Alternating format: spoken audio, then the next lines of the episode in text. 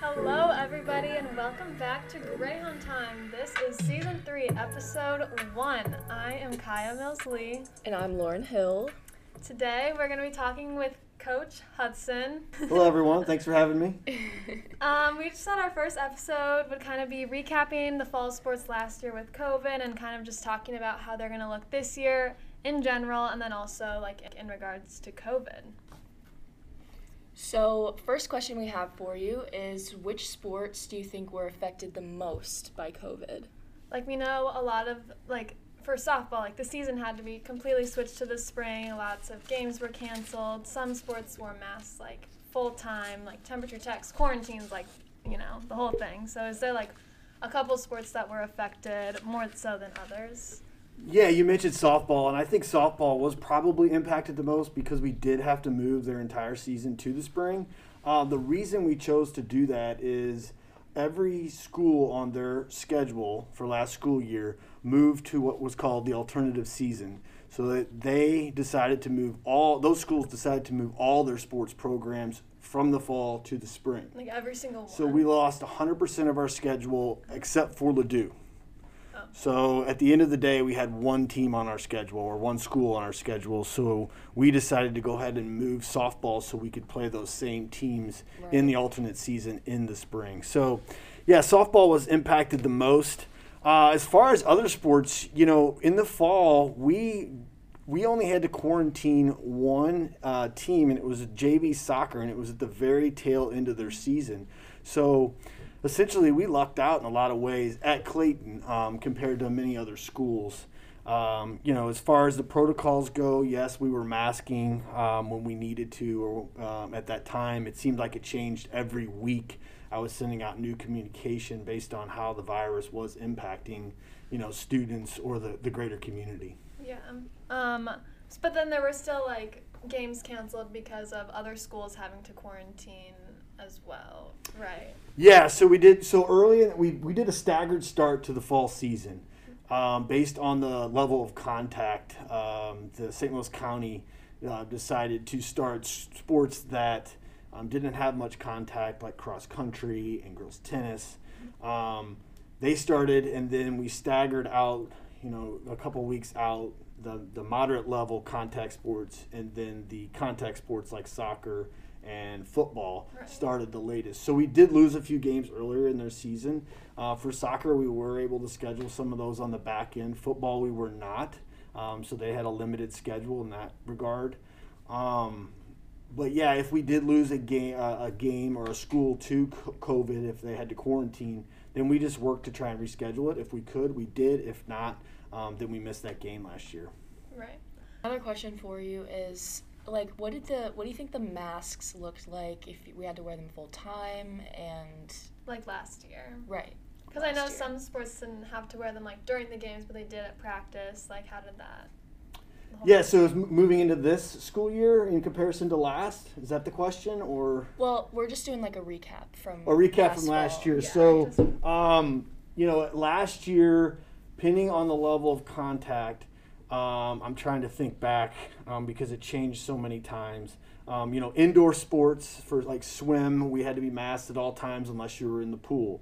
Volleyball, we were masked um, 100% of the time, um, whether you were in the game, out of the game. Um, but when we moved outside, um, the masking protocols were if you were involved in vigorous activity, you could remove your mask. But say, for instance, if you were out of the vi- vigorous activity, out of the game on the bench, then we were asking you to mask, um, which is going to look a lot the same as we move into this year due to the Delta variant. Right. right Okay. Um, we'll go into that in a little bit. But one thing that I also wanted to ask was, you know, despite all of the COVID stuff last year, like which teams um, had a lot of success and like what were their accomplishments? You know, the the one that comes to mind um, first is our boys varsity soccer team Yeah. making it to the quarterfinals, uh, beating Ladue in the district championship, which then leads into our girls program, uh, who made a run there as well. Also beat Ladue in the district championship, and anytime you can knock off Ladue uh, in a big game, uh, it's certainly this community community certainly loves that. Um, you know, our basketball, our girls basketball program, um, Are we trying to focus on fall? I'm sorry. I mean, yes, but you know, if there's anything like super notable, go ahead. it affected like all of the sports. Yeah, it did. It did, and I think of the girls' uh, program. You know, Coach Willis, our new our new varsity coach, came in with a very young team, uh, and I think they overachieved in a, a, lot of ways. They beat a lot of um, schools that had much more experience on the court uh, which was great because the future is really, really bright for that girls program as we've got a strong group of freshmen coming in that are going to contribute right away. Um, other teams that come to mind, oh, field hockey. Field mm-hmm. hockey made its strongest run like last year. Winning streak. Um, I don't even know how many games. Yeah, they made their strongest run into playoffs last year, uh, which was very, very exciting um, for the girls. A lot of hard work. They were playing on the new field out there, Adzik Field. Mm-hmm uh, which was great. And um, I'm certainly looking forward to this coming year as well. Uh, other sports from the fall that I can think of uh, that I'm excited about, if that's football. I'm really excited about this year's football program. We've got our numbers are up this year. Uh, we hope to have 41 um, athletes dressed um, come this this you know this first this first game on the 28th, I believe. So that's exciting. Uh, we only have four seniors.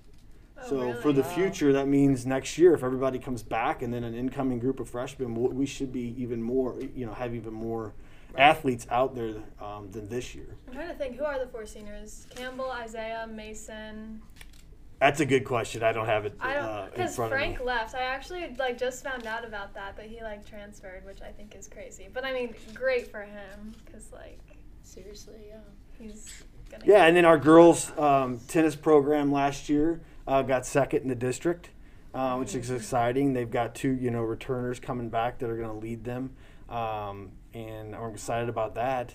Yeah. Uh, uh, as well. So yeah, I mean, in general, I just think with you know what go, what's going on in the world around us, the, you know, our sports is a way of you know tuning out uh, the virus uh, and, and giving yourself a sense of normalcy. Mm-hmm. Um, so yeah, I'm excited about it. Yeah, I agree. So moving on to um, this fall, like these fall sports regarding COVID, um, which do you think of masks and temperature checks and quarantines will be implemented this year? Well, I can only speak to as of what I know right now because you know Right. it could change tomorrow. Sure. Um, there will, will not be temp checks. Um, Indoor sports will be masked 100% of the time to start. Of course, if you're in the pool, you can remove your mask. So, um, volleyball will be masked. Um, all our fans will be masked while at indoor sports. Outdoor sports will look a little different. Um, you know, once when you're involved in practice or in a competition, you can remove your mask. Uh, we're going to ask here at Clayton that if you're on the sideline, um, you do your best, especially if you're in close distance to teammates, that you are masked. Uh, we're going to ask, we're going to recommend that spectators mask um, at outdoor um, events, but they don't have to. Um, that'll be up to each individual. Um, so that's it's it's really simple as we move into this year in comparison to last. It was very complicated when we're trying to simplify it so it's easier to um, control. Mm-hmm. Yeah. Um, one thing that I was curious about was I know like a lot of people, especially in the Clayton community, are getting vaccinated. Um, does being vaccinated or will it have any effect on like the sports or not having to quarantine or anything like that? I think the only mitigation right now that we have is masking. Um, if you look at what's going on in, say, a classroom, um, I believe that in the past, if you were masked or unmasked and someone had a positive case and you were in you know close distance to them, then you had to quarantine. Now I believe it the way it reads is if you're masked, then you don't have to quarantine. I think that's one of the biggest reasons why we're coming back to school and requiring everyone to mask. Right. Um, but in regards to sports itself, um, let me make sure I answer that question. Answer- Just like if I don't know, I don't know if this is true for any of the sports. If like all the members on the team are vaccinated. Okay, like- vaccinations. Yeah, that's right. Um, I lost my train of thought No, there. you're What's good. up? Um, no, so we're not as a district right now, um, or we at least within athletics tracking vaccinations. Okay. Uh, I think it's going to certainly help. That's just my personal opinion um, as we try to reduce the spread. Uh, but we're learning more and more. Even if you are vaccinated, that Delta variant, you, you know, you could still uh, contract the virus. Yeah. Um, okay, so we talked about this a little bit already, but softball, I just wanted to, because this, like you said, it's the one that probably was most impacted by COVID. Um, so last year their season was in the spring, and this year it's back to the fall. Um, did that just happen because the other schools were like willing to do it in the fall again? Yeah, so I don't believe we're even any school in the state is doing an alternative season in the spring. I think everyone is going back to t- the traditional fall, winter, spring season, uh, which would then allow us to play, you know, our schedule uh, here in the fall. Okay, gotcha. Um, so one last question for um, this fall. So, what do you think fall athletes and coaches need to do in order to maintain a full and successful season? Any advice? Yeah, I mean, just make sure that you know the protocols that were are put in place by the district, um, you're following them. I mean, we're putting them out there for a reason. We've got to hold each other accountable. Uh, you know, in my role, I you know, I communicate a lot to the coaches, and it's the coaches' jobs to hold the, the athletes accountable. Um, so that's my hope there. And right now, it's really up to each individual school district. You know, and the, last year was the county. You know, St. Louis County had to follow these protocols. St- Jefferson County was following these protocols, and then St. Charles County was following these protocols, which made it difficult. Um, I don't know if it's going to be any easier because now it's really up to each individual school district. So, as athletic directors, it's going to be our job to communicate what our protocols are with the schools that are coming to us. And then the schools we're going to, those ADs need to communicate to us the protocols they're going to follow around masking, uh, et cetera. Uh, in the conversations I've had with all the suburban high schools, which is 31 high schools, we all are pretty much so on the same page of what we're going to do with our athletes. Now, spectators is going to look different. Some schools are still not going to allow spectators, especially at indoor sports. Mm, Right. That's, I mean, good. It sucks for the athletes, you know, not having spectators, but I feel like it's a an important decision. Um, okay, so kind of like abandoning talking about COVID, just like the sports in general. Um, do you know like which sports have? I mean, obviously most of them have been doing preseason, but like throughout the summer, even like which ones are really like on their game. Um, you know, I would say that uh, it, I know this is a fall sports conversation, but uh, you look at our basketball programs. They did summer league play, uh, which was fantastic. It was our first year for our girls program to be in a summer league in years. nice. Uh, I can't think back to a, a time where the girls program was in a summer league, uh, which is great because it gives an opportunity for the incoming freshmen to be a part of the program really early, even before the school year starts. Uh, so that's exciting. So both uh, basketball programs are really punching. Our football program was in the weight room uh, and training, you know, during their 20 contact days. Uh, softball offered some contact days right before um, practice started, and, and they had a great turnout um, there trying to think. Field hockey was offering some, some conditioning workouts, and they had um, you know athletes showing up. Uh, unfortunately, it's really difficult for the um, any you know swimming to because we don't have access to the pool uh, during the summer. Uh, and then, and likewise for golf, we don't have access to the courses uh, like we do once the season starts. Uh, cross country, what an amazing group! They were meeting Yeah. almost every day at 6 a.m. I've talked to a few out people. at Shaw Park, so that's exciting. Uh, girls tennis did a camp. They were sh- we had a good turnout for that. I'm flipping through my notes so I don't miss a sport. Uh, volleyball did a lot of contact days uh, throughout the summer. So I, I really feel like, you know, as, as far as what we need to do to improve and compete at the next level, uh, it really starts in what you're doing in the off season. So we're slowly but surely having more and more student athletes buy into that and show up for the out of season training. Yeah, that's good. I mean, I feel like everyone's ready to get back into it, like for real, without having to Right. worry about everything. Um, I know we kind of talked about this a little bit already, but are there any sports that come to mind that have an abundance of underclassmen that we should be looking out for? Very good question. Um, I have not looked at that data because actually today is the due date for all the coaches Oh. to turn in their eligibility rosters, which we would be able to see who has an Right. abundance of freshmen or Yeah. underclassmen uh, coming out. Um, so that would be a very, very tough question for me to answer. But I do know that just from the conversations I've had with coaches, uh, we do have a very strong group of student athletes coming in from Wydown into the in, in, you know to our freshman level. So That's. I know is you exciting. mentioned football too. With Yeah, a freshmen. I I mean, the underclassmen. We have four seniors, so football's numbers are growing, Yeah. and that's a, due That's to the fact that we have a lot of students coming out of Wydown that are ready to play.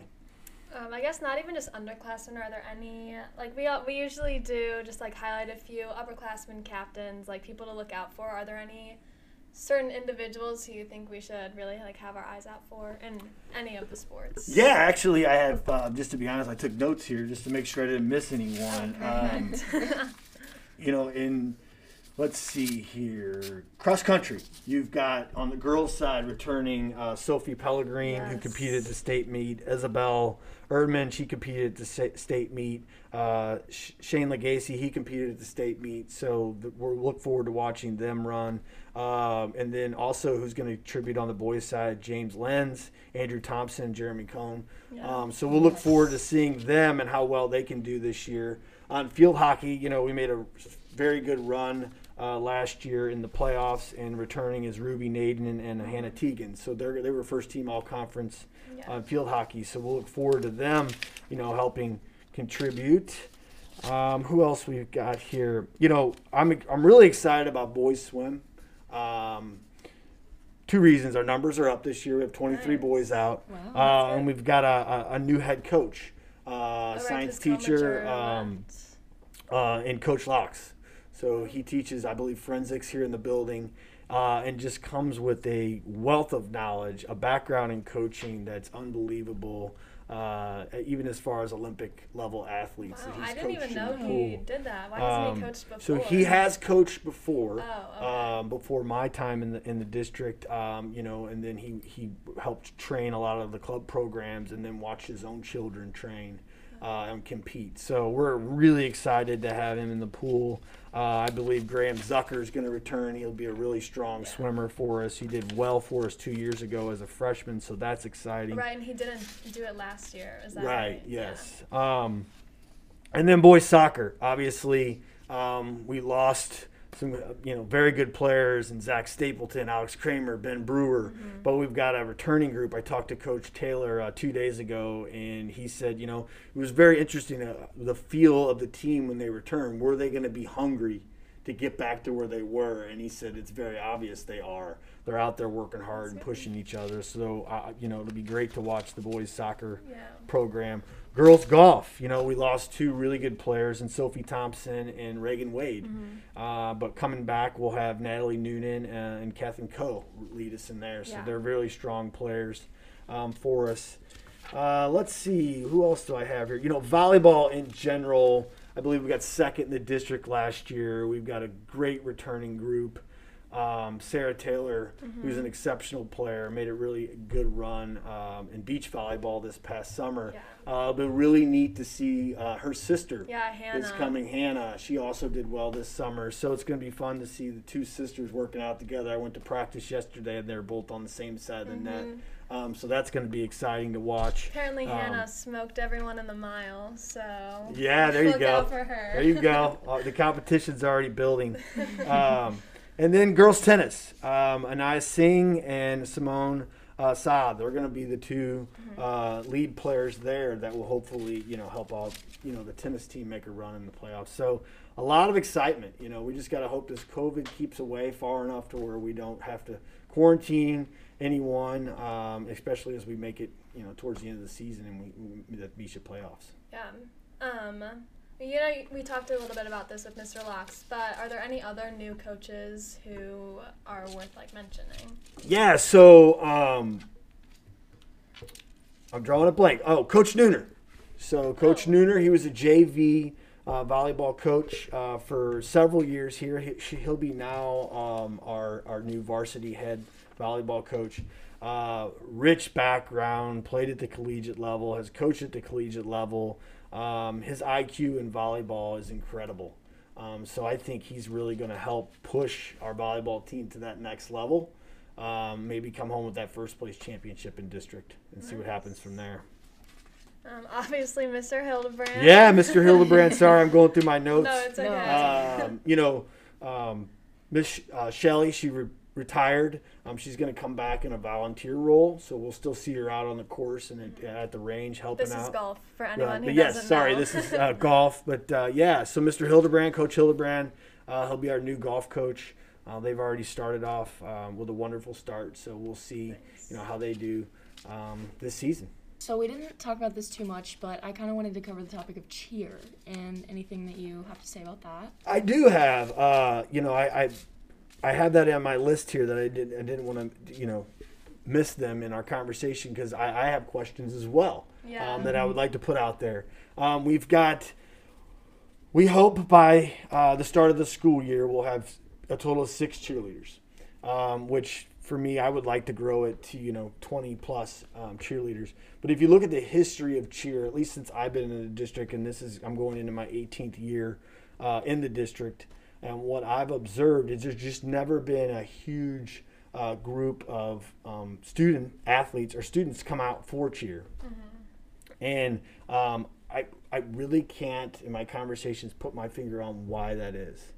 Um, because you know when we go visit other schools, they have these huge cheer teams Right. and dance teams, uh, and and as much as we publicize that we want um, you know girls boys to come out, um, we still struggle to get anyone to come out for the team. So you know a big part of Miss Young uh, and I's work to start the year is is why is that? you know as we as we talk to uh, our student body how can we grow cheer? Is it, are we missing something at the middle school? Are we missing something at the elementary level? We did a pre-covid we did a huge cheer clinic uh, had a huge turnout. They got to cheer at one of the football games i think we had 20 plus Oh, yeah, kids from the remember that. elementary and middle school so that's another thing we're going to do this year they're going to come out and cheer at the homecoming football game um, which is a start but you know, as we think about next year, even this year for the winter season, what do we, what can we do to promote it and get more um, students out for cheer? Yeah, I know Lauren and I, we were talking about this the other day when we were just like brainstorming episodes for honestly the whole year. And like we both said like we don't know a whole lot about cheer like at all. So I think like doing a podcast with them is definitely on the agenda just, you know, so everyone can learn a little bit more. Yeah, Coach Tennant, she'd be great. You know, she teaches over at U City uh, and then commutes over here for, um, you know, to coach the cheer team. But I think she would be a great person because she really, really does. She's very committed to growing the program. Um, she's constantly brainstorming what ways she can grow the program. Uh, and as much work as she's put in over these last two seasons, I know COVID has, has gotten in the way, um, but we're just trying, we're struggling to get traction and growing it. Yeah. Right. Um, okay, that's honestly all the questions we have for you. Is there anything else that you think would be worth mentioning about fall sports or just anything? No, a lot. You know, we t- discussed a lot about sports in general and the athletes that are part of the sports. But you know, as we head into the year, I, I want to see uh, the biggest turnout of Oh, you know student sure. body. Um, that are not on those actual teams at, at, on that given date um, to show out, come out and support each other. It's been very difficult. You know, last year in fall, um, a lot of times we didn't have any spectators. Um, it felt really, really odd being at games, uh, and we didn't have anyone cheering each other on. And you know, with the level that we played at last year and some of our teams, I think the student body is going to love coming out and watching these high-level athletes compete uh, and make a run at the playoffs. And there's nothing better for the athletes itself to, to turn around and see their friends and their peers in the crowd. Yeah, that's one thing we're so Yeah. excited for is just like going to all the games we like possibly can, like supporting our friends. So I do think because out. of last year, everybody is eager to go see Yeah. the sports, and with all the underclassmen, especially as seniors, I think And then if really you important. if you think back to two years ago, oh, when Miss Young and I we created the app. Remember Right. the app where you could check in still at on my events. phone. Yeah. So we're going to really promote that, um, especially the, as we start the school year with each of the different grade levels, making sure students have it on their phone and they can check in at all the home events and get points. And we can have competitions to see, you know, who's the most spirited students right. uh, here at the high school. And then at individual events, we can have giveaways and things of that nature. We've bought some things to throw out in games. So, you know, the sky's the limit as to what we can and cannot do with that app. And so hopefully everyone, you know, gets that on their phone and, and really starts to follow our teams in that way. Yeah. Thank you so much for coming on with us. We hope everyone enjoyed this week's episode and make sure to tune in next week. And don't forget to check out our Instagram and YouTube at Greyhound Time. Go, Hounds!